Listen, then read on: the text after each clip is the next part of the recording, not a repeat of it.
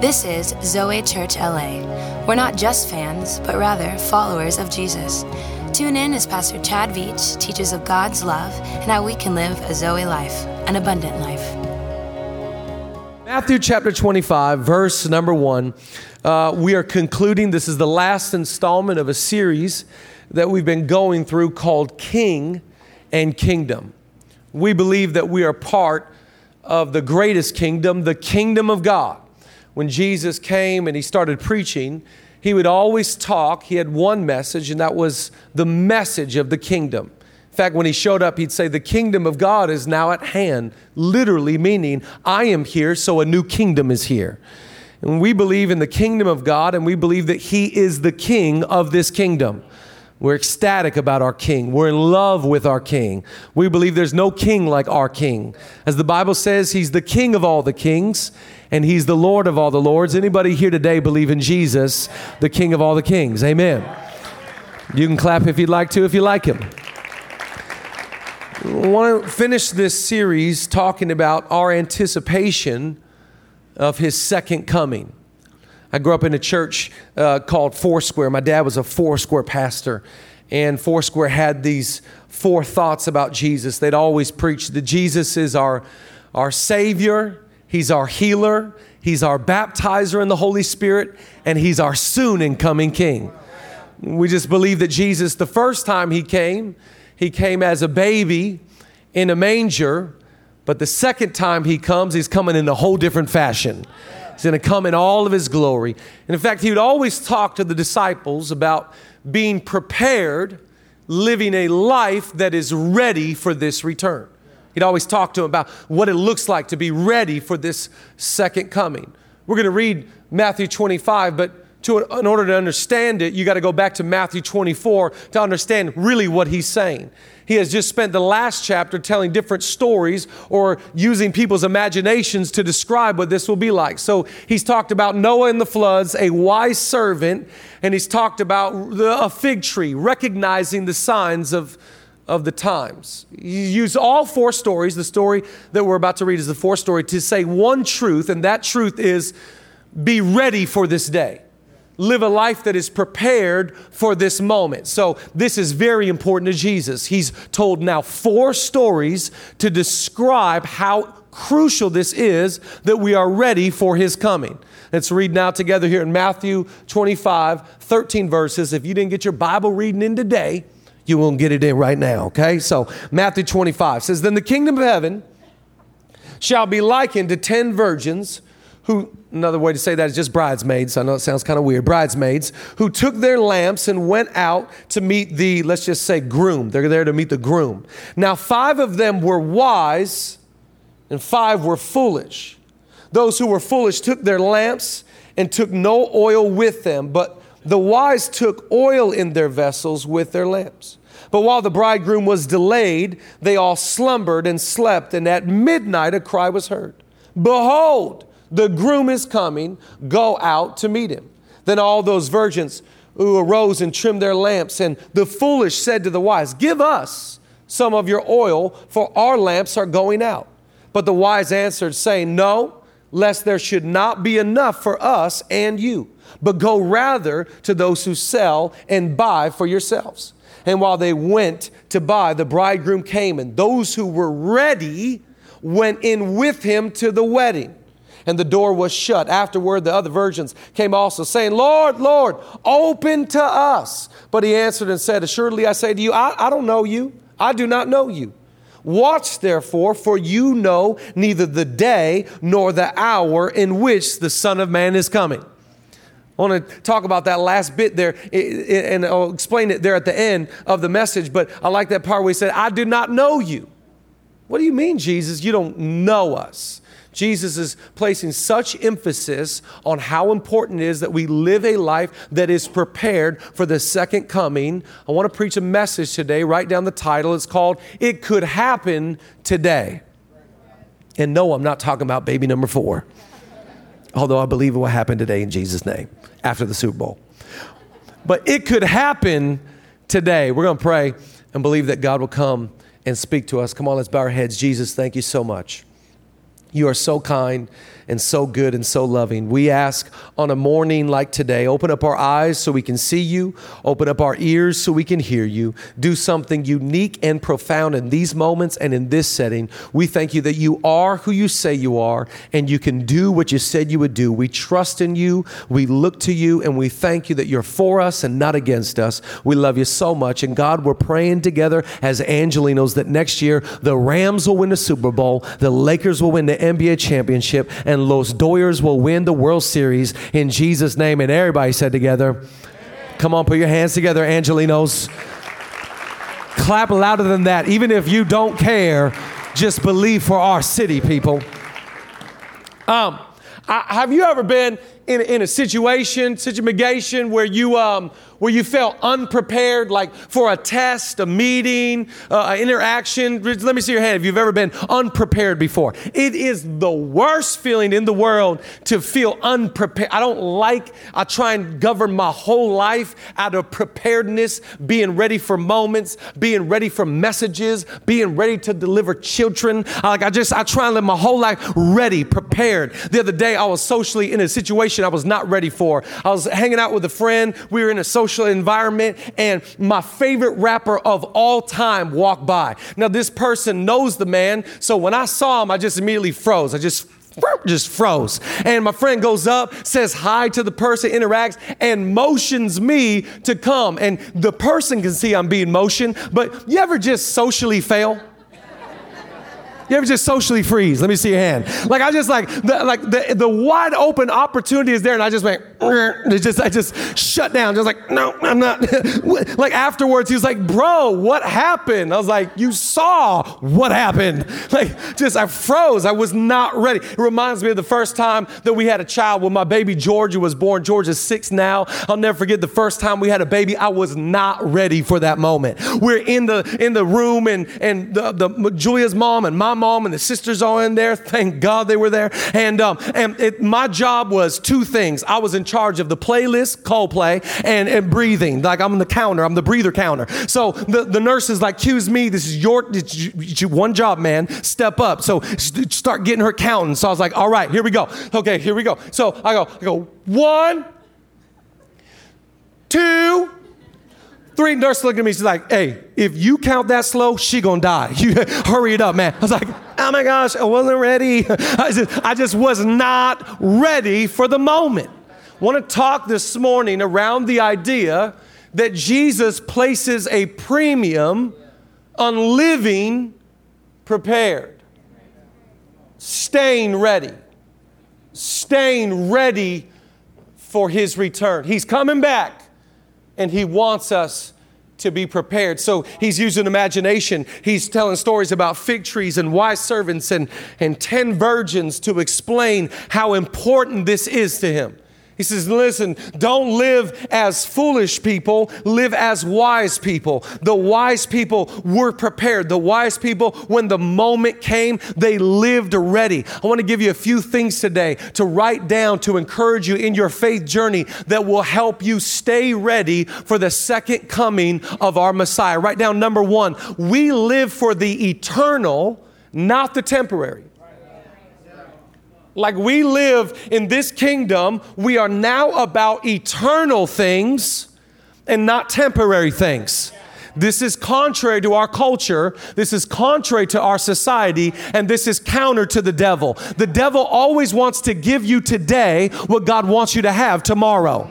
Our whole culture is about immediate, right now, satisfaction. You need a temporary solution. You need a temporary band aid. You just need to let your hair down and just get your fix. God doesn't want you to live in the temporary, He wants you to live in the eternal. We live for eternal things, not temporary things. I love that story of, of Jesus in Luke chapter 4. There's a story of Jesus where he has fasted and prayed for 40 days. I'm glad we only do 21. Your boy would not make it to 40. He's fasted and prayed for 40 days, and now the enemy has come, Satan has come to tempt him. And what does he do? He tempts him three times with immediate gratification bread, power, and influence. Lust of the eyes, lust of the flesh, pride of life. Three times he tempts him, and three times Jesus combats it by quoting scripture Deuteronomy 6, Deuteronomy 6, and Deuteronomy 9. Saying to us that if you and I are ever going to overcome temptation, we need something to stand on to do it. So he uses this combat of scripture to basically say, Satan, you've got it twisted. I don't live for the temporary, I'm living for something eternal. I'm a part of something bigger. I'm not, this is Moses. Moses in the Old Testament. Remember the story of Moses. If you're not familiar with scripture in Exodus, in the Old Testament, there's a story about this young man named Moses. He's put into a river, and Pharaoh's daughter in Egypt, Pharaoh's daughter finds this kid, and he gets raised in Pharaoh's courts in Egypt. When he's older, when he's of age, he discovers, I'm not an Egyptian, I'm a Hebrew. He discovers his identity. And watch what Moses decides about the passing pleasures of sin sin. Watch here in Hebrews chapter 12, it says, it, uh, chapter 11, it says, By faith, Moses, when he became of age, refused to be called the son of Pharaoh's daughter, choosing rather to suffer affliction with the people of God than to enjoy the passing pleasures of sin. Isn't that sin in a nutshell? It's ple- sin. Sin is fun for a while it's the passing pleasures of the temporary. When we enter in this kingdom, God says, I'll give you the power on how to flourish within this earth. In fact, God doesn't get you saved and take you to heaven. God doesn't give you salvation says, okay, let's get you out of this evil world, man. Let's get you out of all this crazy culture. No, God says you can be in this world. It's just you're not of this world. In John 17, Jesus taught the disciples how he prayed to the Father about them. He said, When I pray for you, I don't pray that God would take you out of this world. I pray God would teach you how to flourish in this world. Watch here in John 17 as it comes on the screen. It says, I do not pray that you should take them out of the world, Father, but that you should keep them from the evil one. They are not of the world, just as I am not of the world. I just want to tell you today, you are going to a greater place. This world is not your home. This place has nothing to offer you. I am a citizen of a greater place. In heaven, there will be no more suffering. There will be no more sickness. There will be no more poverty. There will be no more disease. Anybody thankful today that we have the hope of everlasting life? This world is not my home. I'm not a citizen of this planet. I'm going to a greater place. I cannot wait to walk streets of gold. I cannot wait to sit at a banqueting table. I cannot wait to be in the presence of God. Take me now. You know the last thing the Bible says in the book of Revelation? Come quickly, Lord. Paul says, if I have to live here, it's Christ. To die is gain. Translation, that place is so much better than this place. This world has nothing to offer me, nothing for. it. I don't care how good it is and how great it, it's temporary in comparison to the eternal. I'm going to a better place. I can't wait to go. To live, I got to live here, it's for Christ. If I die again. I'm a citizen of someone. I grew up. Uh, my mother is is is full Mexican. I'm a half Mexican. Any Mexicans in the house here today? Mexicans. That's the quietest Mexican response I've ever heard in my life. I never met a quiet Mexican before. Like we are loud, la cucaracha. And where my mom grew up, my mom grew up in, in, in Mexicali, Mexico, on the border between Mexicali and Calexico. Calexico's on the California side, Mexicali's on the Mexico side, and my aunts and uncles live in, in both cities. So at nighttime, at my, my Tia Sarabea's house, name drop. At, at Tia Sarabea's house, we, we would, eh, would decide who's, what cousins are sleeping, what, where, you know. And, and so one night we're going back to my Tio Jose Carlos's, and um, these are real people. Stop judging me. And um, and so we all got into his car, and we're going back. And my Tio Jose Carlos is, is, is training us what to say when you get to the border because I'm with my little brother and my little sister and some cousins. And so he say, hey, for you kids, you, y'all from Seattle. So when he asks you, are you an American citizen? You say, yes, I'm an American citizen. And when he asks you where you're from, you say you're from Seattle, Washington. Okay, I'm from Seattle. I'm an American citizen. So the, we pull up to the border thing, and my cousin Claudia's in the back. She does this all the time. So we pull up, we roll down the window. The guy, big old guy's asking us, you know, where we're from and are we American citizens? Yes, American citizen. I'm from Seattle, Washington.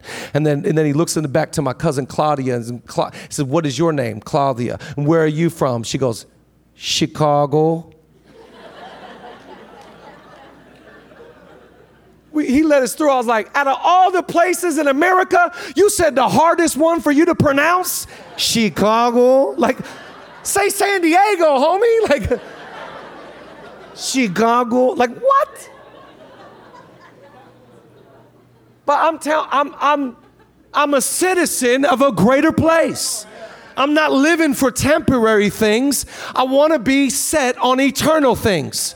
A lot of times, the reason why we don't do this is because our eyes are fixed on the wrong thing. We're obsessed with self, we're obsessed with comparison. Our eyes are on everything but the right thing. Write down point number two today lift up your eyes.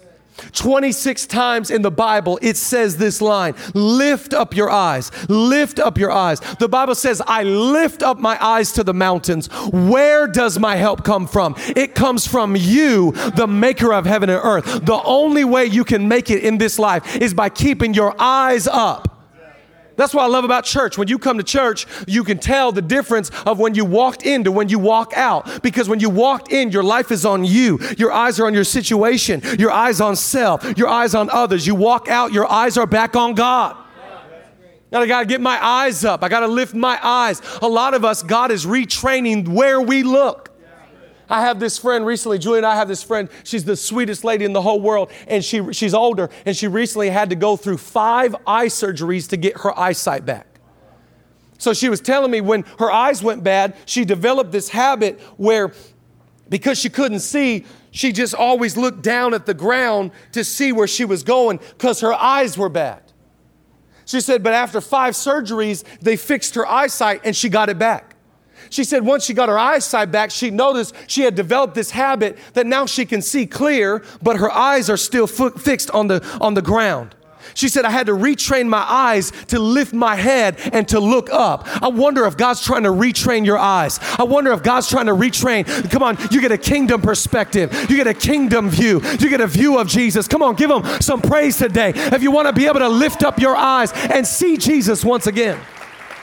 Watch here, Isaiah 51. I love these scriptures right here. Lift up your eyes to the heavens and look at the earth beneath, for the heavens vanish like smoke. The earth will wear out like an urban outfitter's garment. And they who dwell in it will die in like manner. But my salvation will be forever, and my righteousness will never be dismayed. I got lift my eyes on eternal things, looking beyond what I'm facing right now, looking beyond how I feel. This is the only way Jesus died on the cross. Jesus, it says in Hebrews 12, it says, looking unto Jesus, the author and the finisher of our faith, who for the joy that was set in front of him endured the cross, not despising the shame. In other words, the only way Jesus was able to endure the cross was he didn't get his eyes on nails and he didn't put his eyes on a crown of thorns and he didn't put his eyes on his back. He put his eyes on the joy that was in front of him, on the eternal ramification. He said, I'll do it because my eyes are fixed on the right thing, not the wrong thing. You, you, you, you will change your whole world if you just get your eyesight right if you start looking for the right thing. I want to tell you in life, if you see it, you can have it. If you see it, you can achieve it. The first thing that the devil does is trying to rob your vision. You can't see nothing. See, see, God is not moving. God is not for me. Nobody's with me. I'm all alone. I'm suffering. No, that's the temporary. Get your eyes on eternal things. And so Jesus is, he's using imagination once again to try to explain to us the difference. He's like, listen, I, there's five of them that are wise and five of them that are foolish. And w- notice the language surrounding the fools. It's not that they're evil, it's just that they've they've fallen asleep. This reminds, reminds me of the Garden of Gethsemane. Remember, Jesus is about to die on the cross, and he's got his crew with him, his roll dogs, and he's in the garden. He's like, Guys, I'm going to go pray. You guys stay here and pray. And every time he comes back, he's like, You guys fell asleep again? He's like, every time I come back, you're asleep. And he says, what did he say? He says, the spirit is willing, but the flesh is weak. That's true for my life and yours. Our spirit wants to do this, but our flesh gets lulled to sleep. It's the problem of being delayed. When you feel delayed and you're delayed in waiting, hurry up and wait and these guys fall asleep on the job. These five foolish bridesmaids fall asleep, and they're just, it's amazing to me how boring waiting is, how terrible being delayed is. In 1 Thessalonians chapter 5, Paul the apostle talks about how to combat the, the dull of delay. He says there's going to be this triumphant entry. Jesus is going to come back in all of his glory. But the reality is, we're going to have to wait for a while. So, in order to combat this dull, this falling asleep, this getting so bored and waiting, we're going to have to do some things to stay active to combat this. In fact, write down number three grace empowers you to not get dulled in delay. Jesus, when, when He gets a hold of your life, He activates you. He gives you purpose. He gives you identity. He gives you passion. He, he allows you to stay woke, as the streets say. He, he does something in you so you're not dead man walking. You're not just going through the motions. You're not falling asleep on your marriage. You're not falling asleep on your call of God. You're not falling asleep on your parenting. You're not falling asleep just going through the motions. The Holy Spirit will move in you and comfort you and convict you and lead you and guide you so you're awake on this earth. This is, this is what God does. This is what grace does. He empowers us to not get dulled in the delay. So watch what Paul says here in 1 Thessalonians chapter 5. He says this is how you combat it. Rejoice always. Pray without ceasing. In everything give thanks, for this is the will of God in Christ Jesus for you. Do not quench the spirit. Do not despise prophecies. Test all things. Hold fast to what is good. Abstain from every form of evil. Paul is saying the way that you'll stay wise and ready when's the groom coming is you got to do some things. I have learned in traveling how to combat delays. You, you, ever been delayed in the airport? Let me see your hand.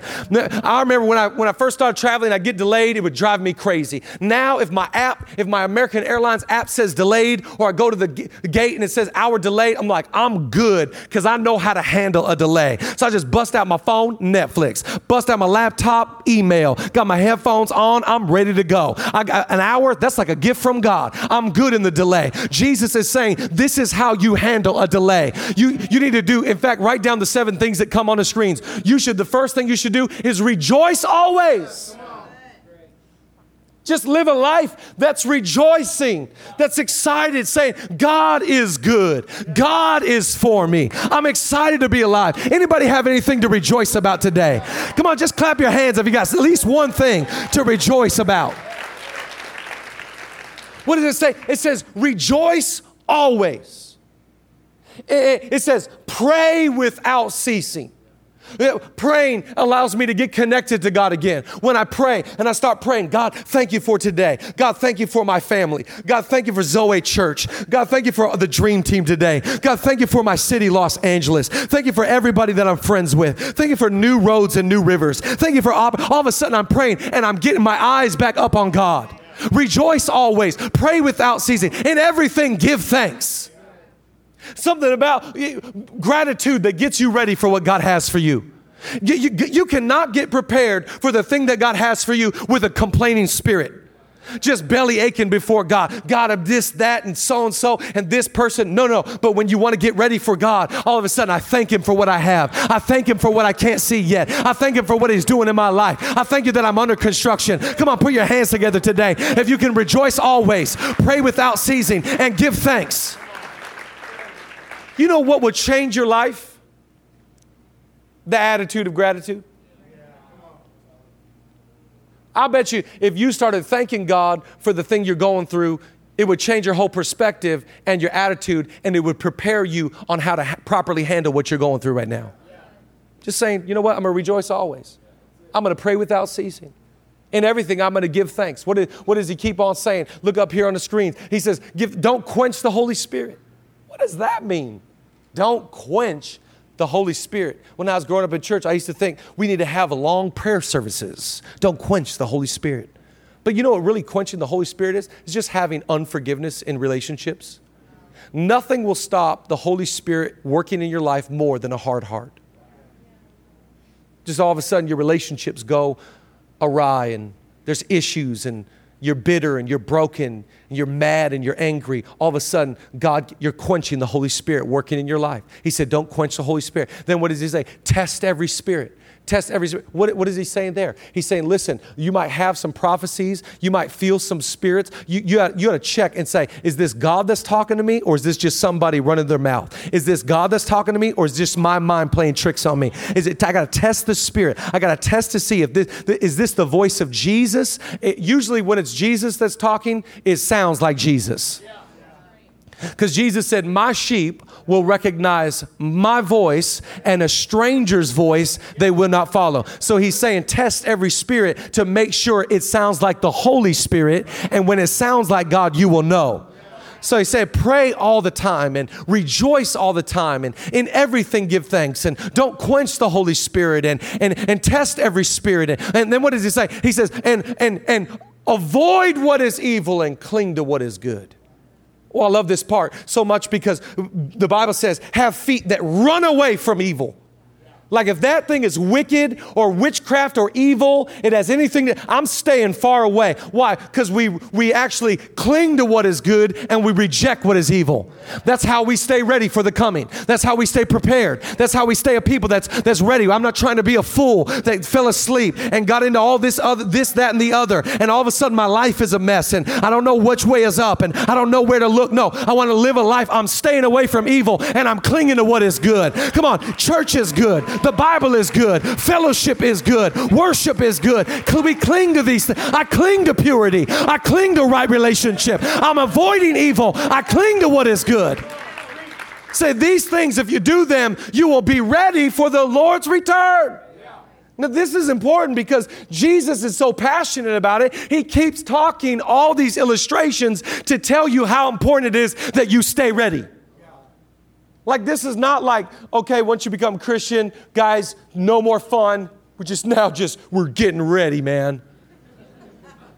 You guys ready or not?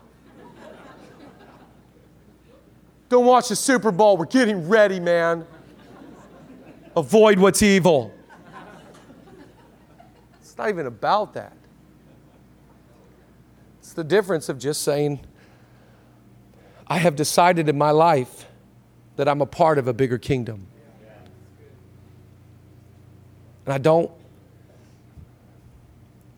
I don't want to be found as someone that when he comes back I was living my life so foolishly.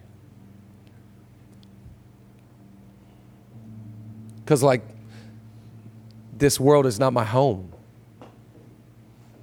I'm going to some some place that's so much better than this. Paradise, you know? No more tears, no more suffering, no more heartache, no more pain. How tragic would it be to live a foolish life? Did you notice what it says at the end? they come knocking on the door. Hey! Can we get in? Like they're texting somebody in the Hey man, we're at the side door. Can you let us in? The five wise ones like, man, we doing the YMCA. Y'all stuck out. Like, it's your fault. Jesus comes to the door, and what does he say? He goes, I never knew you. This is the second time Jesus has said this. The first time he said it was in Matthew 7. In Matthew 7, these guys come up and they're like, Jesus, remember us? We cast demons out in your name, healed the sick in your name. Remember us? And Jesus goes, No, I don't. I never knew you. Apart from me, you never did the will of my Father. Jesus is emphasizing this for a second time because he is placing another premium, and that is on relationship with God. Because when you enter into this kingdom and God knows you, the Bible says in 2 Timothy chapter number 2 verse 18, God knows those who are his. So he's basically saying if you were really mine, some commentary believe that these foolish people they never even had oil in the start. They ne- because when you have oil, it's because you're in a relationship with God and you want to know God and nothing else matters. So he's talking about relationship, not about a shut door. He's saying what I really care about in your life is relationship. I really care about me knowing you and you knowing me and us being together. That is what is most important. And you might be doing some foolish things. We all sin. But when you enter in this kingdom, I promise you, I will accept you because of your sin, because my son paid the price on the cross to die for your sin. I will not reject you off the fact that we have relationship. Thanks for tuning in to this week's podcast. We hope you are inspired and encouraged by the message. To get more information about Zoe Church, check out our website, www.zoechurch.org, or follow us on Facebook, Instagram, Twitter, and the newly added Snapchat under the handle Zoe Church LA. Have a blessed day.